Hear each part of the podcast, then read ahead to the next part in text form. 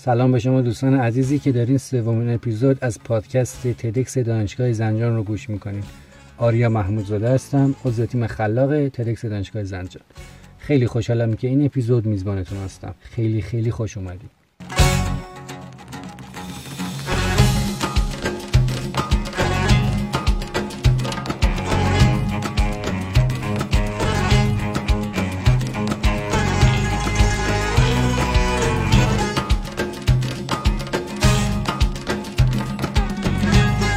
خب توی اپیزود قبلی پادکست گفتگوی ایلان ماسک با کریس اندرسون رو بررسی کردیم و دیدیم که چطور داشتن رویاهای بزرگ همراه با برداشتن قدم های پیوسته می‌تونه هم خودمون و هم دنیا رو تغییر بده و ما رو یک قدم فراتر ببره. اما امروز درباره مسئله که حدود سه ماهی که زندگی ما رو مختل کرده کمی صحبت می‌کنیم.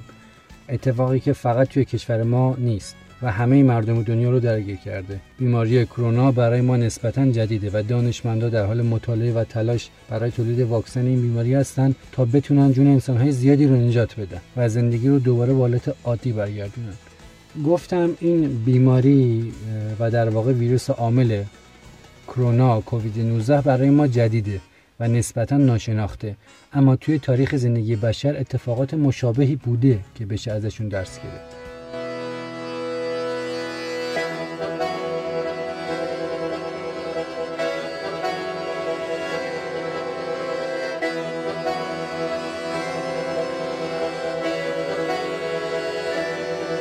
انواع تاون مثل تاون جوستینیان در امپراتوری روم شرقی و امپراتوری ساسانی تاون خیارکی و تاون سیاه که به مرگ سیاه معروفه انواع آنفلانزا، فلج اطفال، آبله، وبا، ابولا و مالاریا. متاسفانه این بیماری ها باعث کشته شدن آدمای زیادی در طول تاریخ شده. اما تجربه‌ای به وجود آورد که بررسی کردنشون خیلی مفیده. می‌تونیم به کمکشون منطقی تر با داستان امروز برخورد کنیم. بیماری که درباره انتشارش می‌خوام کمی صحبت کنم آنفولانزای اسپانیایی که بهش آنفولانزای 1918 هم میگن چون سال 1918 میلادی چهار سال بعد از شروع جنگ جهانی اول به وجود اومد. توی تاریخ همیشه کشته های ناشی از بیماری ها و مشکلات بعد از جنگ خیلی بیشتر از خود جنگ بود. وقتی شرایط زندگی سخت میشه و کیفیت تغذیه و بهداشت خیلی میاد پایین بدن در برابر انواع بیماری ها آسیب پذیر میشه. و این نکته هم توی انتشار آنفولانزا 1918 هم تاثیرگذار بود.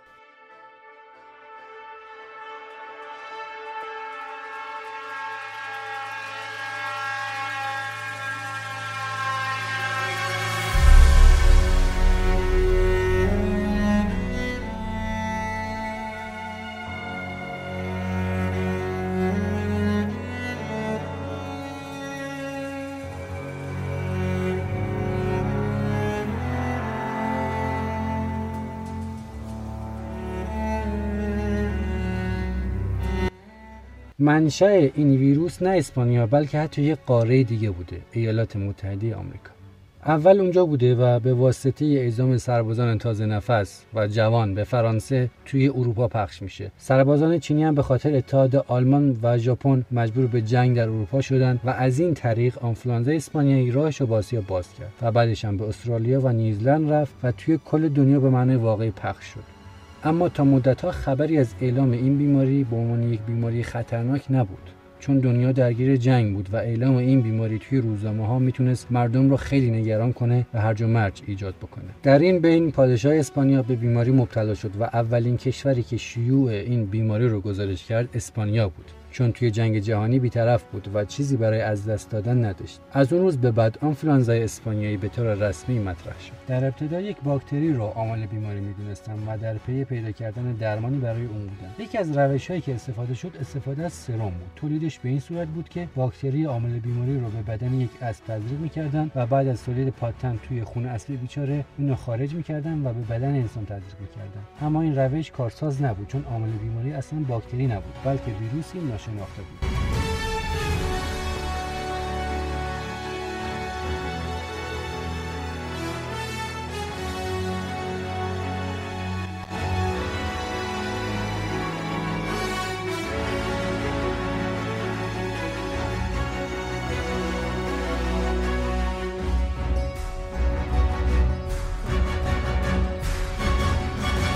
شروع جدید در آمریکا برمیگرده به فوریه سال 1918 ایالت کانزاس که بیماری بین کشاورزان جوان شایع شد و پزشکها قادر به تشخیصش نبودن و فهمیدن که با بیماری جدیدی روبرو شدن. کمتر از یک ماه وقت لازم بود تا این بیماری به یکی از بزرگترین مقرهای نظامی آمریکا مقر فانستن برسه. 56 هزار سرباز توی این مقر آموزش می‌دیدن.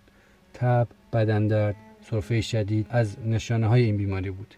سرعت انتشارش خیلی بالا بود. توی کمتر از یک هفته 500 نفر کشته شدن و هر روز هزار نفر مبتلا می شدن وضعیت داشت به شدت بد می شد درباره حالا اوضاعی که اون روزها توی آمریکا و خیلی جاهای دیگه بود واقعا نمیشه چیزی گفت. خیلی ترسناکه که تپه از اجساد روی هم تلم بار شده ببینی اجسادی که رنگ دست و پا و لبشون سیاه یا تیره شده باشه.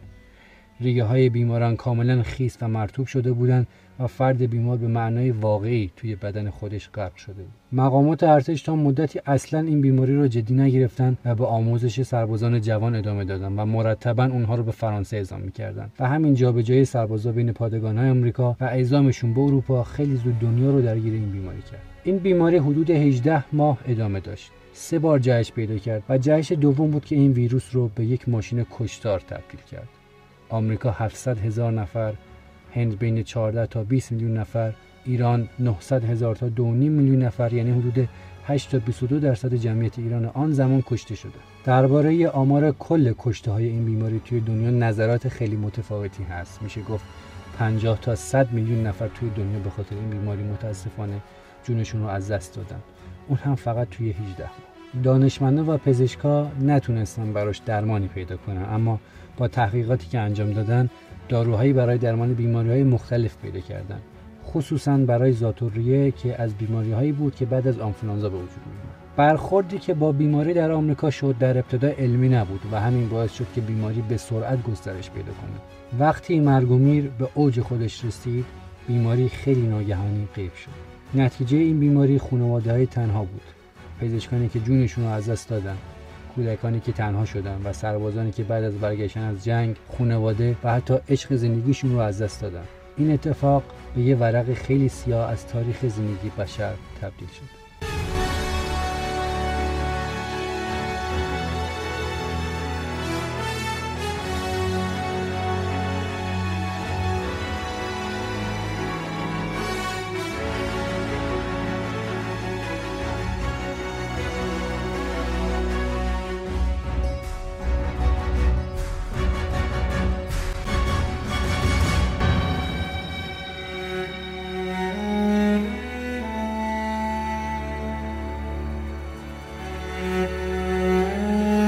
شروع پیدا کردن راز این بیماری کار یوهان هولتین بود. جوانی ماجراجو و به شدت دنبال پیدا کردن راز آنفلانزا 1918 که در سال 1951 با آلاسکای غربی سفر می‌کنه چون از همکاراش شنیده بود که گروه دست جمعی که توی آلاسکا برای کشته شدگان آنفلانزا حرف شده بود می‌تونن حاوی ویروس 1918 باشن. خیلی زود با آلاسکا رفت با اجازه ساکنین گروه ها رو کند و شروع به نمونه برداری کرد. بعد از تلاش خیلی زیاد تونست نمونه آماده کنه و با خودش به آمریکا ببره تا روش کار کنه و دوباره ویروس 1918 رو تولید کنه و روش مطالعه کنه اما هر کاری کرد ویروس 1918 نتونست تکثیر بشه و تلاشش بی نتیجه موند. تا 46 سال بعد این تحقیقات تعطیل بود.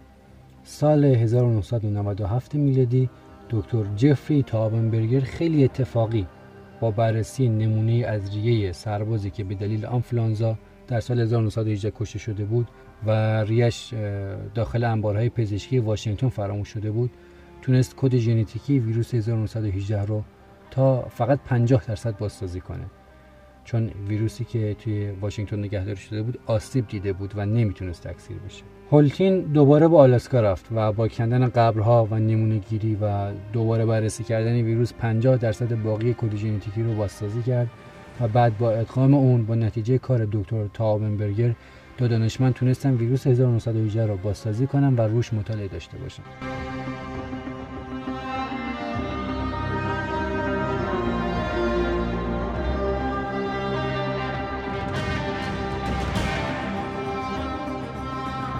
ویروس 1918 با جهش از خوکهای دشت کانزاس به انسان منتقل شد و تا ماهای اولیه کشته زیادی نداشت. و اکثر بیمارها خوب می شدن اما در فاصله آگوست تا سپتامبر 1918 ویروس جهش پیدا کرد. چون می‌خواست با بدن انسان سازگار بشه و بتونه حد اکثر استفاده رو از بدن انسان بکنه. و در آخر هم با جهش آخری محو شد. تئوری های مختلفی درباره دلیل جهش ویروس 1918 وجود داره. بعضیا میگن کلا ویروس شانسی جهش پیدا کرده و تبدیل به ماشین کشتار شده. بعضیا هم میگن ویروس آنفولانزا اسپانیایی با ویروس آنفولانزای آسیایی ترکیب شده و یک ابر آنفولانزا به وجود اومده. و تئوری سوم هم جهش آنفولانزا به خاطر استفاده از گازهای شیمیایی عجیب و غریب توی جنگ جهانی اول بود. که باعث جهش ویروس شده بود. این جهش برای انسان و برای ویروس خوب نبود. ویروس توی بدن مرده نمی‌تونه فعالیت کنه و میمیره. همچنین افرادی هم که مبتلا شدن و خوب شدن به دلیل پاتن در برابر ویروس مقاوم شدن. پس ویروس راه ادامه حیات و نجاتش رو فقط در جهش می‌بینه و جهشی کرد که از اون حالت کشنده بودن خوشبختانه دور شد و بیماری آنفلانزای 1918 محو شد.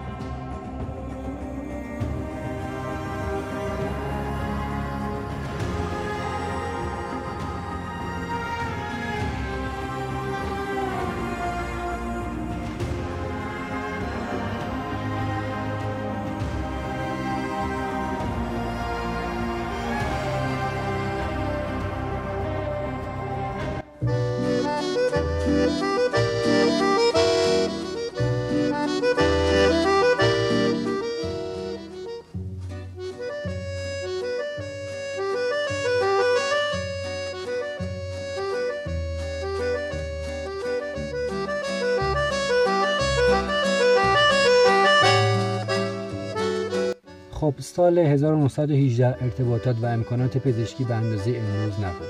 و ما امروز امکانات خیلی بیشتر و مهمتر از همه آگاهی خیلی بیشتری داریم برای مقابله با ویروس. این موضوع رو انتخاب کردیم که یادآوری کنیم هنوز خطر ویروس کووید 19 هست و باید مواظب باشیم.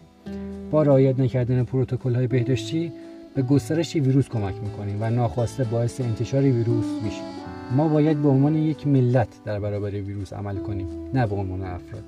اینجوری خیلی بهتر می‌تونیم با بیماری ها مقابله کنیم. خب حالا که با بزرگی کشتار و خطرش آشنا شدیم اینجا تتاک آقای بیلگیت رو بهتون معرفی می‌کنم که توش راجع به مشکلات سیستمی مقابله با همهگیری اشاره می‌کنه و راهکارها و مثالهای زیادی برای مقابله با همهگیری ارائه می‌کنه. همه ما یک سری اطلاعات درباره مسائل مختلف پزشکی داریم و کم و بیش با مسائل بهداشتی آشنایی داریم. چه راهکارهایی برای جلوگیری از پاندمی ها به ذهنتون رسید مرسی که همیشه همراهمون بودین. بازم برامون voice بفرستین و نظراتتون رو با ما به اشتراک بذارید بعد از هر سختی و مشکلی زیبایی و موفقیت هست. فقط باید کمی صبور بود و تلاش کرد. منتظر روزای خوب باش